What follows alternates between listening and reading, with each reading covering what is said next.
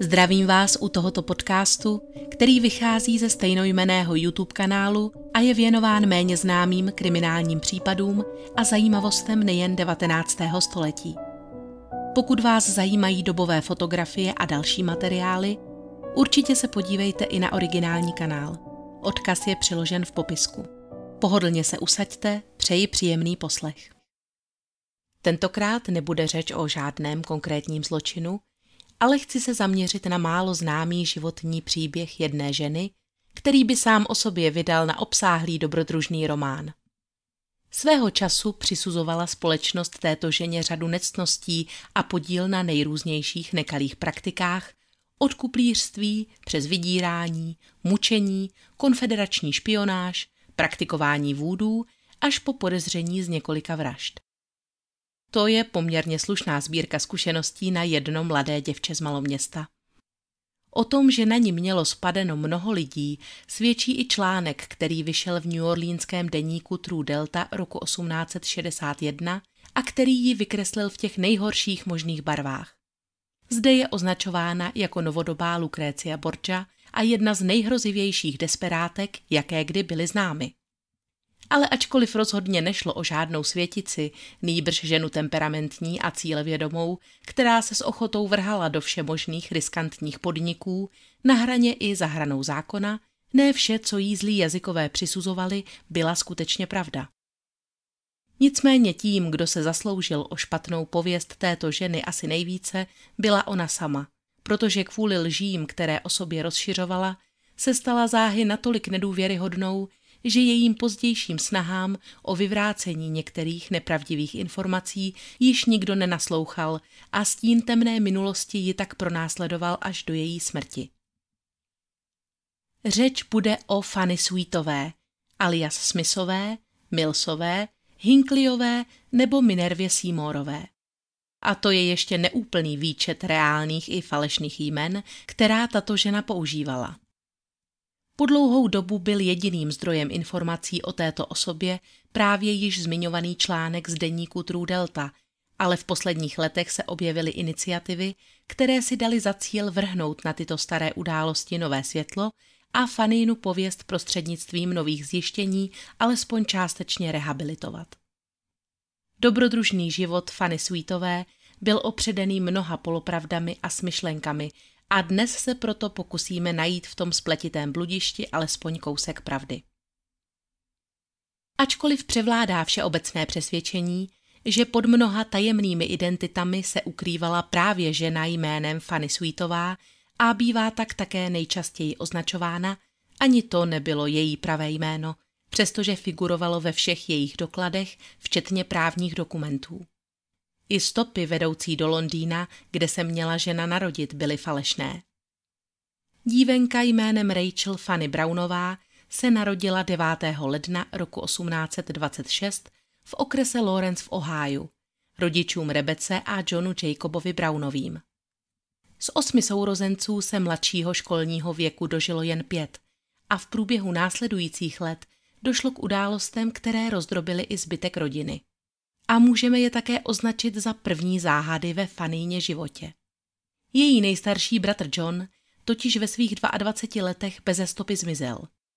Zkrátka odešel, nikdo nevěděl kam nebo co se s ním stalo a od té doby po něm nebylo vidu ani slechu.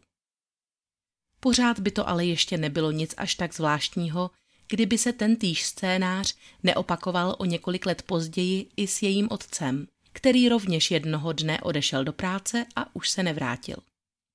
Bližší informace k těmto zmizením se mi dohledat nepodařilo, ale minimálně v případě otce Johna Jacoba víme, že po několika letech zažádala vdova Rebecca Brownová, aby byl její manžel prohlášen za mrtvého a ona se mohla znovu provdat. Této žádosti bylo vyhověno a paní Brownová se nedlouho poté provdala za jistého pana Whitea. Dvě starší Fannyiny sestry, Mary a Sarah Henrietta, již žili ve vlastních domácnostech, takže dívka zůstala na rodinné usedlosti jen s matkou, otčímem a nejmladším bratrem Charlesem.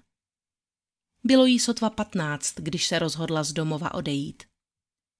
O skutečné příčině tohoto odchodu se můžeme pouze dohadovat.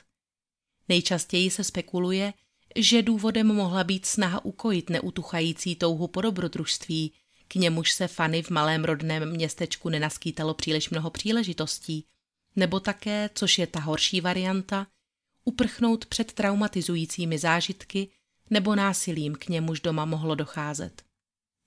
Pravdu o tom, jaká panovala v domě paní Brownové atmosféra poté, co se znovu provdala, bohužel neznáme. A ani sama Fanny ji ve své autobiografii, uveřejněné roku 1862, v časopisu Southwestern nijak neodhaluje, takže můžeme jen teoretizovat, zda šlo o mladický rozmar, vyjádření nesouhlasu s matčinným sňatkem nebo problémy s otčímem. Zde nicméně narážíme na první křižovatku v tomto příběhu. Článek z True Delty praví, že tehdy odešla Fanny do New Yorku, kde také měla započít její kariéra plná neřestí a násilí.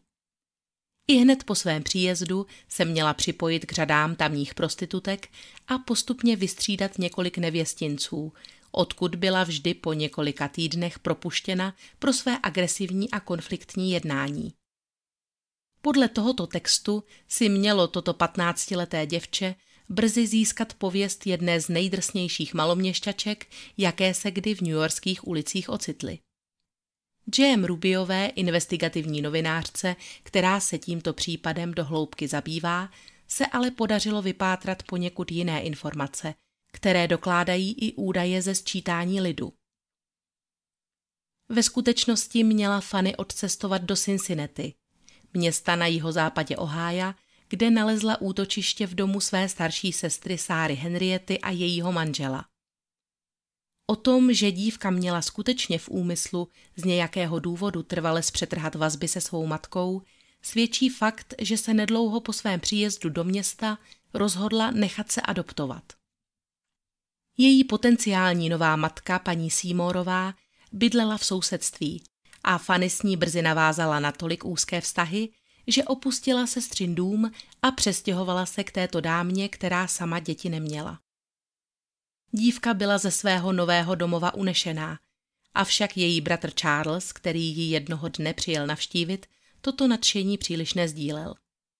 Měl důvodné obavy, že takto zásadní krok by mohl rozrušit a rozčílit jejich biologickou matku a nabádal proto Fanny, aby si alespoň ponechala své původní příjmení, je-li tedy již pevně rozhodnutá tuto změnu uskutečnit. K realizaci adopce však zřejmě nikdy nedošlo, alespoň o tom neexistují žádné záznamy. Tato fakta nám nicméně dávají jasně na srozuměnou, že Fanny byla již jako dospívající dívka odhodlaná změnit nějakým zásadním způsobem svůj život, přijmout novou identitu a začít žít mimo své původní rodinné vazby. I tento způsob života ji ale zdá se po nějaké době omrzel. Počátkem roku 1844 byla podle dat ze sčítání lidu stále ještě vedena ve společné domácnosti s paní Seymorovou, ale jen co oslavila 18. narozeniny, rozhodla se změnit působiště.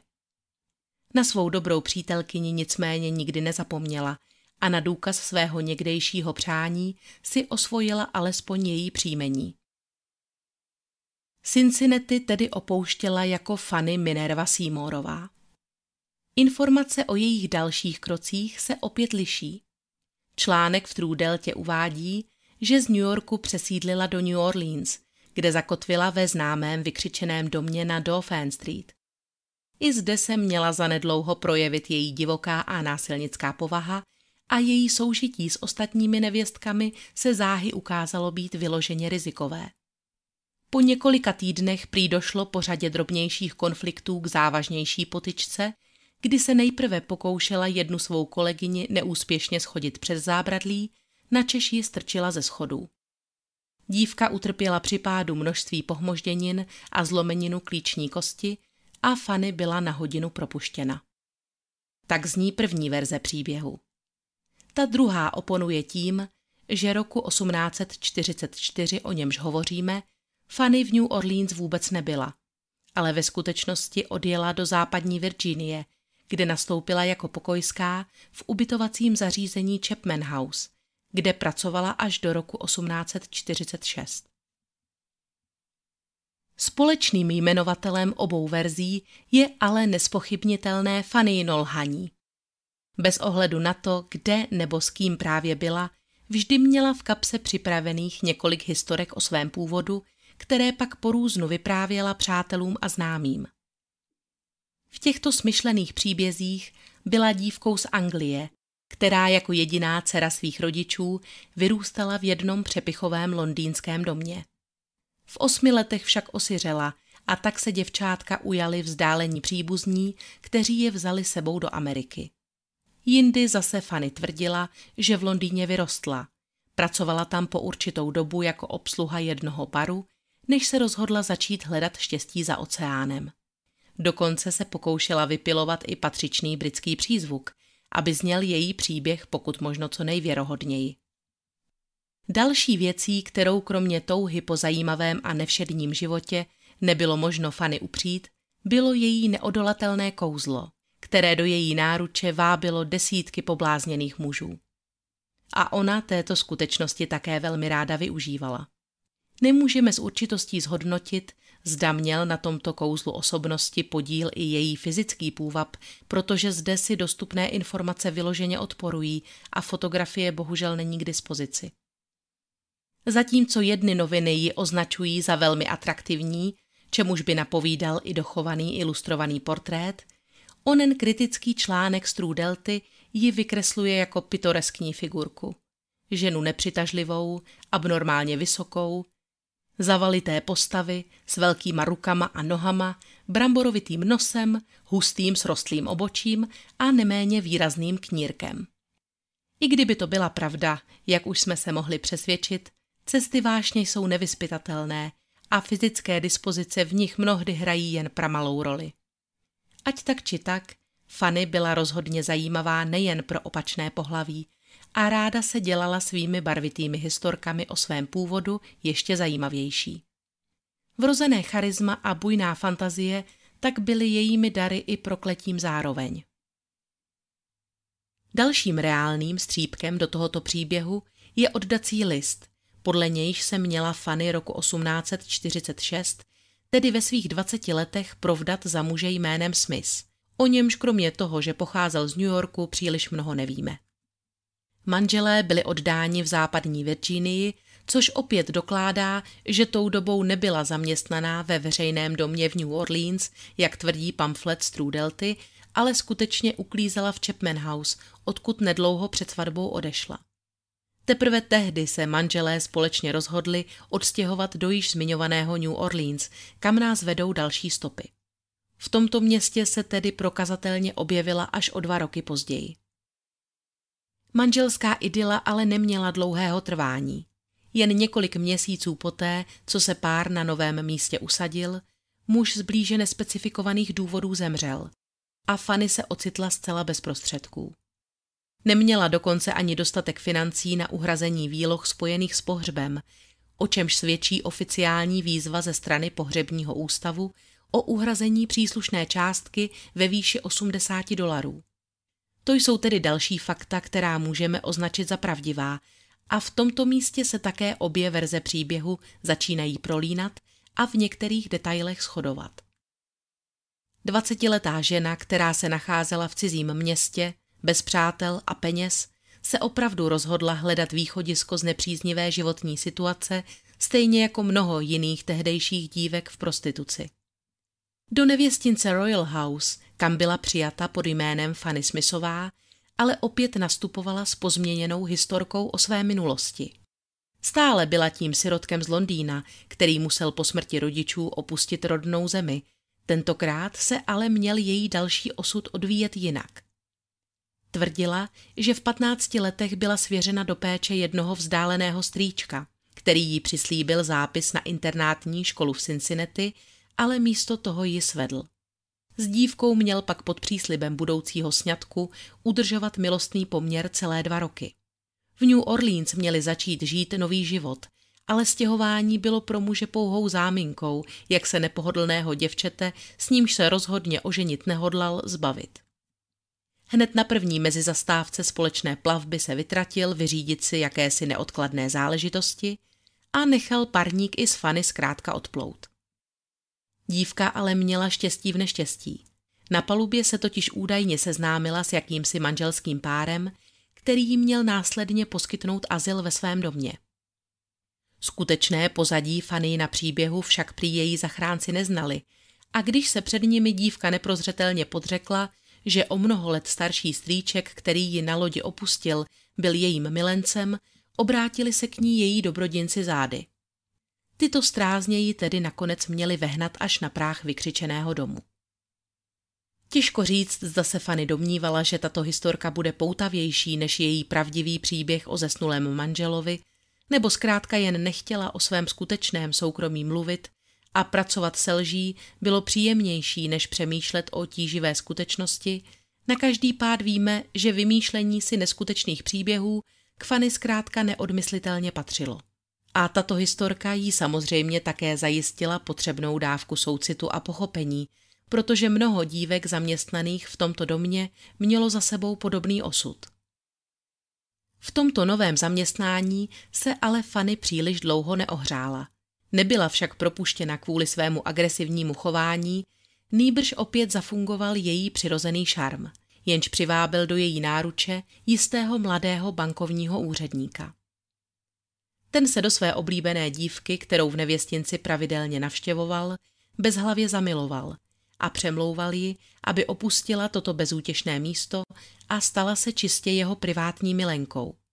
Netušil ale, že vydržovat si ženu s nároky, jaké má Fanny, bude náročnější, než si kdy dokázal představit, a že mu brzy přestane pouhý úřednický plat stačit.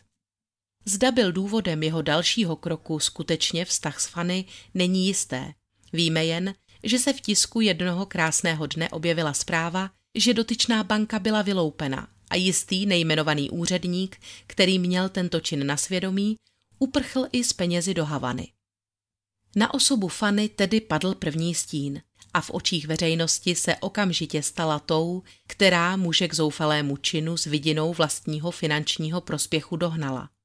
Sama Fanny samozřejmě jakýkoliv podíl na tomto činu popírala a odmítala i fakt, že by od dotyčného kdy obdržela obnos peněz pocházejících z loupeže. Argumentovala tím, že v té době byla štědře podporována ještě jiným mužem, s nímž se potají scházela v domě jedné své známé a kradené peníze tedy nepotřebovala. Tento tajný poměr byl také potvrzen, avšak muž označovaný pouze jako P zmizel roku 1847 ze scény. Její bývalý milenec se ukrýval před spravedlností v Havaně a Fanny se tak opět ocitla bez donátora a jakéhokoliv příjmu. Horečně přemýšlela, jak přijít k penězům, aniž by musela být nadále sama tou, jejíž tělo je vydělává. A nápad na ideální podnikatelský záměr byl záhy na světě. Když se tato mladá žena, bohatší o množství životních zkušeností, vracela do Cincinnati ke své starší sestře, měla jasný plán, který byla připravená Sáře Henrietě předestřít. Totiž, že si mohou ve městě zřídit vlastní nevěstinec a najmout si několik děvčat, která jim zajistí slušné živobytí a stáří v blahobytu. Sára s vidinou tohoto způsobu podnikání překvapivě souhlasila a zprávy o tom, že obě ženy vystupující jako sestry Stevensovi skutečně provozují na Bank Alley vykřičený dům, svědčí o tom, že zamýšlený záměr byl nakonec uskutečněn. V té době se cílevědomá Fanny naplno vrhla do podnikání. Kromě nevěstince vedla i slušně prosperující galanterii a zdálo se, že již nemá nadále zapotřebí nechat se podporovat penězi cizích mužů. Po 2 letech úspěšného provozování těchto služeb se ale sestry rozhodly změnit prostředí a zkusit štěstí jinde. Čert ví proč, snad jejich život až příliš zabředl do vyjetých kolejí a potřebovali nové vzrušení. Roku 1849 byly každopádně připraveny odcestovat. Ještě před samotným odjezdem do Kalifornie si ale sestry udělali krátkou zastávku ve svém rodišti. Fanny se tak poprvé od svého odchodu z domova, od nějž uplynulo již dlouhých 8 let, setkala se svou matkou Rebekou Brownovou, s níž chtěla původně veškerá pouta zpřetrhat. Hlavní důvod této návštěvy ale nespočíval v obnovení vřelých rodinných vazeb. Ženy potřebovaly především svěřit někomu do péče malé děvčátko, které je doprovázelo. Stala se snad paní Brownová v mezičase babičkou, aniž by o tom tušila? Je to velmi pravděpodobné, avšak přesný původ tohoto děvčátka jménem Cordelia není znám.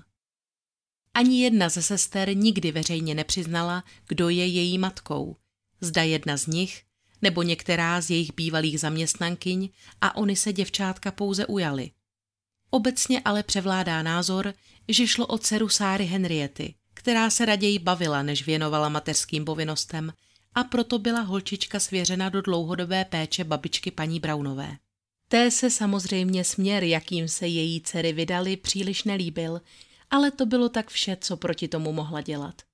Zatímco její nejstarší dcera Mary a nejmladší syn Charles vedli spořádané životy a stali se ctihodnými členy společnosti, Sára a Fanny měly zkrátka na tyto konzervativní představy odjakživa svůj vlastní názor.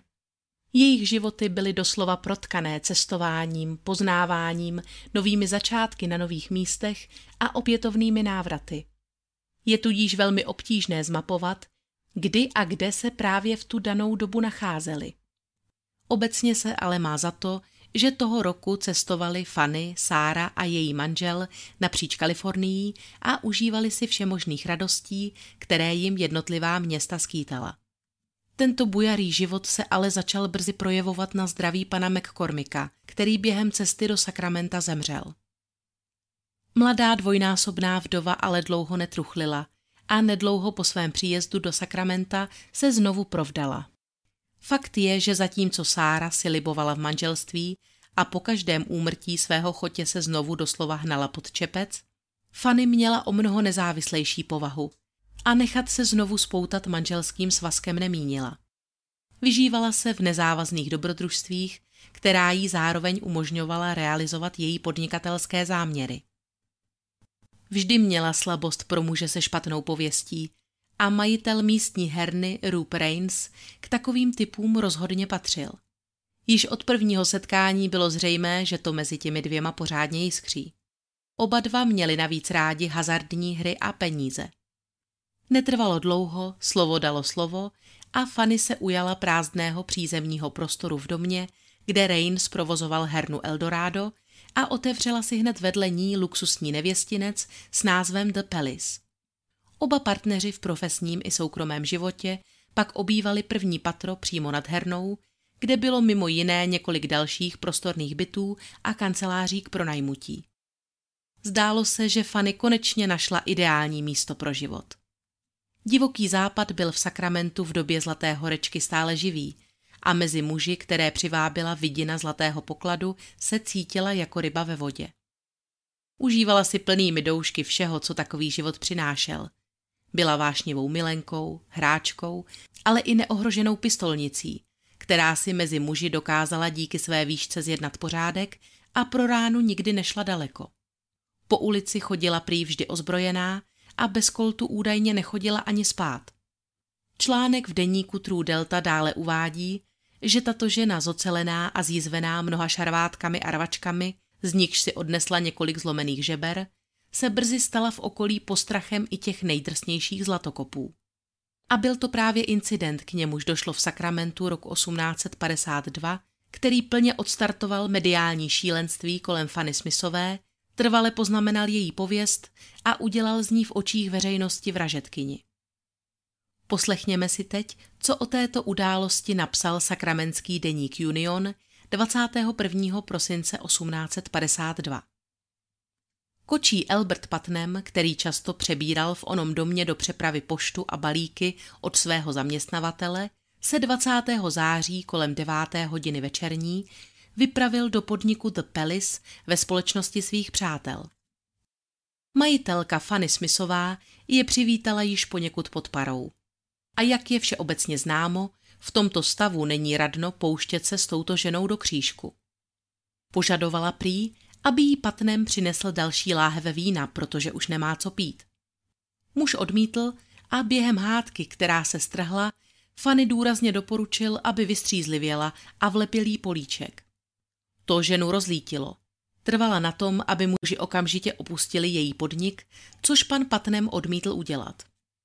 Na doporučení svých přátel, kteří byli obeznámeni s Fannyjinou násilnickou povahou, se ale nakonec přece jen rozhodl odejít a konflikt dále nerozdmíchávat. Právě když vycházel ze dveří, žena mu vpálila kulku do zad. Fanny se po tomto incidentu nepokoušela vyhýbat spravedlnosti, dokonce bezprostředně po střelbě vyběhla na ulici a nechala se dobrovolně odvést na místní stanici, kde byla nějakou dobu vyslýchána. Smírčí soudce byl vůči ženě poměrně přívětivý a odsouhlasil propuštění na kauci, což vyvolalo mezi veřejností vlnu nevole a skupina zainteresovaných mužů z okruhu postřeleného se rozhodla vzít spravedlnost do vlastních rukou. Ulicemi se stále častěji ozývalo, že Fanny Smithová by měla být pověšena a několik chlapů pro ní dokonce začalo na náměstí chystat improvizovanou oprátku. Načež se rozlícený a ozbrojený dav začal pomalu přesouvat městem k budově, kde byla Fanny držena ve vyšetřovací vazbě. Ne všichni občané ale s tímto lidovým soudem a linčováním souhlasili a spěchali proto varovat policejního kapitána. Ten nechal Fanny včas nalodit na člun, který ji dopravil na palubu vězeňské brigy La Grange, kotvící na řece Sacramento, kde se žena ukrývala několik dnů, dokud největší rozruch kolem její osoby neutichl. Když za ní později její partner Rube Raines složil kauci ve výši $3,000, společně na nějakou dobu opustili zemi.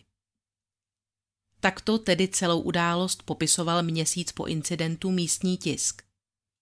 Je zde bohužel však jen velmi letmo zmíněno, že Albert Putnam nezemřel, nýbrž střelbu přežil. Přesto se v jiných pramenech, včetně článku z True Delty, hovoří o Fanny jako o ženě, která Putnama zavraždila. Důležité je také zmínit stanovisko samotné Fanny, která celou událost popsala ve své autobiografii. Uvedla, že důvod, který zapříčinil tuto potyčku, měl být zcela jiný. Už jsem zmínila, že nad hernou Eldorado bylo několik nájemních bytů a kanceláří a jednu z nich si měl pronajmout jistý politik jménem Ross, který zde se svými spolustraníky pravidelně hlučně besedoval až do časných ranních hodin. Tyto besedy byly ve skutečnosti spíše jen eufemistickým označením pro bezuzné pijatyky, což se samozřejmě příliš nezamlouvalo ostatním nájemníkům. Fanny měla proto pana Rose důrazně upozornit, aby s takovým nočním hýřením přestal, pod pohrůžkou, že mu Raines nájem vypoví. Pan Ross, posilněn ještě alkoholem z předchozí noci, však uraženě odpověděl, že si bude v domě dělat, co se mu jen zamane, a podle Fannyjiných slov svůj alkoholový dýchánek následující noci zopakoval s ještě větší razancí a hlučností. Hned ráno byl tedy bez milosti vykázán s doporučením, aby si hledal jiné prostory k pronájmu. Když se tedy o několik dnů později objevil ve Fannyjině podniku kočí pana Rose Albert Putnam se svými přáteli, žena se logicky domnívala, že přišel na popud svého zaměstnavatele, aby ji trochu vytrestal. Muži se zde měli chovat vyloženě barbarsky, demolovat zařízení podniku a ničit nábytek. Vrcholem pak bylo, když pan Putnam uštědřil Fanny několik políčků. Svou reakci, tedy to, že na muže vystřelila, odůvodnila žena tím, že se obávala dalšího násilí a proto jednala v sebeobraně. Tomu tedy úplně nenapovídá fakt, že vypálila muži dozad ve chvíli, kdy byl již na odchodu, a poněkud nevěrohodné je také tvrzení, že by příčinou konfliktu měly být stížnosti nájemníků, narušení nočního klidu, když bydleli, jak známo, přímo nad dvěma podniky, které musely v pozdních hodinách produkovat daleko větší míru hluku. Ale jak víme, Fanny si vždy ráda uspůsobovala informace svým potřebám a určitá skepse vůči její upřímnosti je proto zcela na místě. Zároveň je ale důležité zmínit obě verze příběhu, protože žádná mince nemá jen jednu stranu a dost pravděpodobné je, že pravda leží někde mezi. Vraťme se ale zpátky k tomu, jak se Fannyjin život odvíjel dál. Jak jsem zmínila, krátce po svém propuštění z vazby měla odjet ze země. Její kroky směřovaly nejprve na Kubu, kde strávila několik měsíců, aby se následně již sama bez Rubeho Rainse vrátila do New Orleans. do města, kde kdysi začínala svou kariéru nevěstky a byla zde stále pro mnoho osobností podsvětí známou firmou. Fanny ale chtěla dát najevo, že někdejší způsob života je pro ní již dávno zapomenut a nyní hodlá začít znovu s čistým štítem. Vydala proto veřejné prohlášení, v němž se zříkala své hříšné minulosti a žádala společnost, aby ji přijala jako slušnou a ctihodnou dámu. Na její výzvu se jí ale zřejmě nedostalo požadované reakce. Lidé, kteří ji dobře znali z minulosti a donesli se k jejich uším i zvěsti o událostech v Sacramentu, už k ní neměli důvěru. A tak za sebou znovu práskla dveřmi a zmizela tentokrát do Panamy. Sama k tomu později napsala. Brzy mě odradila snaha přesvědčit ty, kdo nevěří v možnost změny lidského srdce a to, že žádný chybný krok není nenapravitelný.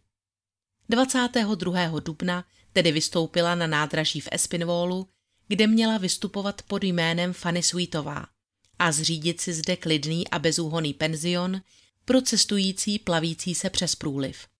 Z tohoto období nemáme o Fanny kromě jejich vlastních tvrzení žádné zprávy.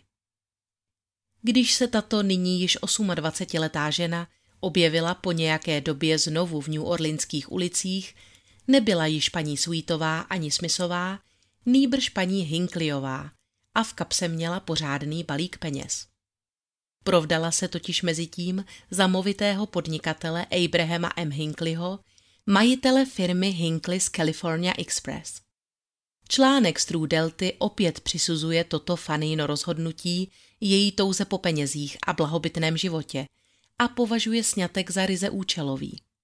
Fanny, která si za manželovi peníze pořídila velký cihlový dům na St. Louis Street, pak měla být vídána, jak projíždí městem doprovázená svými 6 otroky v luxusním kočáře, oděná od hlavy až k patě do hedvábí a ověšená drahými šperky. Jen málo kdo by v ní poznal tu někdejší kněžku lásky z předměstí. Ona sama popisuje okolnosti setkání se svým druhým manželem panem Hincklem následovně. V Aspinwallu jsem byla známá jako bezúhonná dáma a zde jsem se také setkala s panem Abrahamem M. Hinckleym. Věnoval mi pozornost a usiloval o mou ruku v čestném svazku, já jsem však jeho nabídku odmítla. Přesto mne navštívil v mém domě a vytrvale se o ní ucházel dál. Dobře znal mou minulost i mou snahu o zjednání nápravy. To prvé přehlížel, druhé mi přičítal k dobru. Abych se vymanila z osidel jeho dotěrnosti, 2. září jsem odplula do New Yorku, kde jsem se ubytovala u jedné velmi vážené rodiny. Pan Hinkley mě však dalším parníkem následoval. Vytrvale mě vyhledával a naléhal, abych přijala jeho nabídku k sňatku. V této situaci jsem vyhledala radu jedné starší dámy, které nadevše důvěřuji, a předestřela jsem jí svůj životní příběh. Poradila mi, abych nabídku pana Hinkleyho přijala, a já tak učinila, rozhodnuta stát se hodnou tohoto muže, který ve mně našel zalíbení i přesto, že věděl, kdo jsem a mohl se obávat skandálu. Dne 23. října roku 1853 nás řádně a právoplatně oddal reverend doktor Rufus Bebok v New Yorku. V listopadu jsem se vrátila do New Orleans a krátce pobývala v hotelu Veranda, načež jsem si pronajala malý domek na Terpsichore Street. V té době mě plně zachvátila šegreská horečka. Nakazila jsem se zřejmě během svého pobytu v Panamě. S podlomeným zdravím jsem proto žila v ústraní až do dubna roku 1854. Konec citace. Na první pohled to vypadalo, že zdravotní problémy jsou tím jediným, co mohlo Fanny v té době trápit. Její osobní život vzkvétal, přestože její manžel byl vázán pracovními povinnostmi v Aspinwallu a tak trávil mnoho času na cestách. Fanny ale nedokázala žít v klidu příliš dlouho. Neuběhlo ani pár měsíců a stojaté vody rozčeřil další skandál. Došlo k němu právě v době, kdy se její manžel nacházel pracovně mimo město. Toho večera přiběhla ke strážníkovi, který právě vykonával pochůzku na St. Louis Street, vyděšená polonahá žena. Záda měla jeden velký krvácející šrám. Tvrdila, že právě jen tak unikla krutému mučení ze strany své paní a že v domě, odkud uprchla, se nachází ještě 2 chlapci, kteří jsou také pravidelně podrobováni nelidskému týrání. Asi není třeba dodávat, že šlo o otrokyni z domu Fanny Hinkleyové. Žena následně prozradila policistům, kde mají být tito týraní hoši drženi, a domovní prohlídka pak skutečně 2 zhruba 7- až 8leté chlapce objevila. Jejich těla byla poznamenána množstvím čerstvých i starých jizev, zřejmě po popáleninách a jiných zraněních. Bulvár měl samozřejmě žně, obzvlášť, že šlo opět o tu známou potížistku Fanny. Noviny okamžitě zaplavily zprávy tohoto typu, cituji. Ďábelská nehoráznost. Žena byla včera zatčena na základě obvinění, spálení horkými železy a jiného krutého zacházení se 2 otroky, které vlastní a kteří s ní žijí v domě na St. Louis Street. Říká se, že Fannyino chování k otrokům je to nejodpornější, jaké si lze vůbec představit. Je třeba doufat, že taková ďábelskost nezůstane bez trestu. Je zvláštní, že místo přísežná prohlášení týkající se podobných obvinění bývají zpravidla skryta před novináři v kanceláři zapisovatele 2. okresu. Fanny se nedávno vrátila ze svých cest se slušným balíkem peněz, ale ani její bohatství jí jistě nemůže zaručit beztrestnost za takový odporný přestupek. Konec citace. Fanny Hinkleyová byla tedy na základě těchto zjištění okamžitě zatčena a obviněna z týrání 2 malých chlapců, z nichž se měla zpovídat před soudem. Zde prohlásila, že celá kauza je vykonstruovaná s jasným cílem poškodit její jméno. A tím, kdo měl vůči ní tyto nenávistné nálady rozdmíchávat především, byl prý otec obou údajně týraných chlapců. Uvedla, že se k ní hoši dostali zhruba před rokem, kdy nedlouho po svém návratu do New Orleans odkoupila za $1,400 jejich matku Belu od jiného pána. Ženu znala již z dřívějška a rozhodla se umožnit jí získat svobodu. Podmínkou ale bylo, že jí bude věrně sloužit po dobu 3 let jako splátku za částku, kterou za ní Fanny vyplatila. Bela souhlasila a i s oběma chlapci se nastěhovala do Fannyina domu.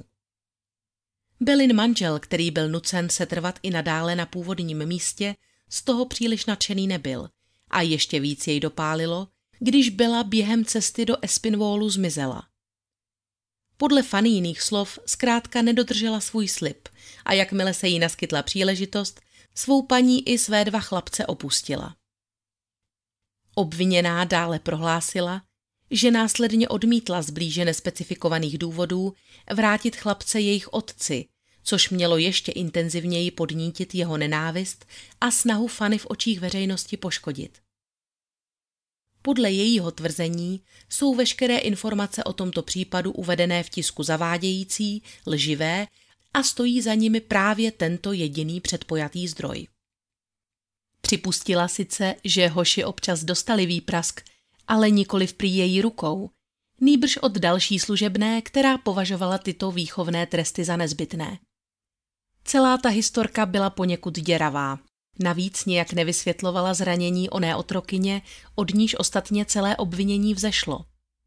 Plnou výpověď této ženy bohužel neznáme. Ani to, jak se k celému incidentu nakonec vyjádřili sami týraní chlapci. Jediné, co víme, je, že přes všechna podezření dal soudce Robertson nakonec Fanny Hinkleyové za pravdu a 28. února roku 1855 ji zbavil veškerých obvinění a čestně osvobodil. Sám k tomu uvedl, že obvinění vůči této ženě se ukázala být nakonec nepravdivá. Hlavním argumentem v tomto případu bylo svědectví 2 lékařů, kteří po důkladném zkoumání jizev obou chlapců dospěli k závěru, že se nejedná o pozůstatky zranění ani popálenin, nýbrž tkáň zjizvenou v důsledku kožního onemocnění, jímž trpěla i jejich matka Bela. Oficiálně se tedy Fanny i tentokrát podařilo od všech obvinění očistit, ale jen málo kdo věřil tomu, že je skutečně nevinná. A dozvuky tohoto případu měly zásadní dopad i na její osobní život. Pan Hinckley velmi těžce snášel fakt, že je jméno jeho ženy a tím pádem i jeho vlastní jméno vláčeno tiskem a skloňováno v těch nejodpornějších konotacích. Postupem času zcela ztratil ochotu i vůli těmto útokům čelit, začal propadat melancholickým náladám a byl vůči Fanny čím dál odtažitější. 1. ledna roku 1856 se manželé rozešli a v únoru žena podala oficiální žádost o rozvod. Bezprostředně poté Abraham odcestoval do Nikaraguji, kde byl v září téhož roku unesen a traduje se, že následně také zavražděn místními domorodci. Soudního rozhodnutí o tom, že bylo jeho manželství definitivně rozvedeno, se tak již nedočkal. V té době bylo Fanny rovných 30 let a za sebou už měla poměrně slušnou řádku zkušeností. 2 manželství, konflikty se zákonem a před sebou stále ještě mnoho dalších životních karambolů.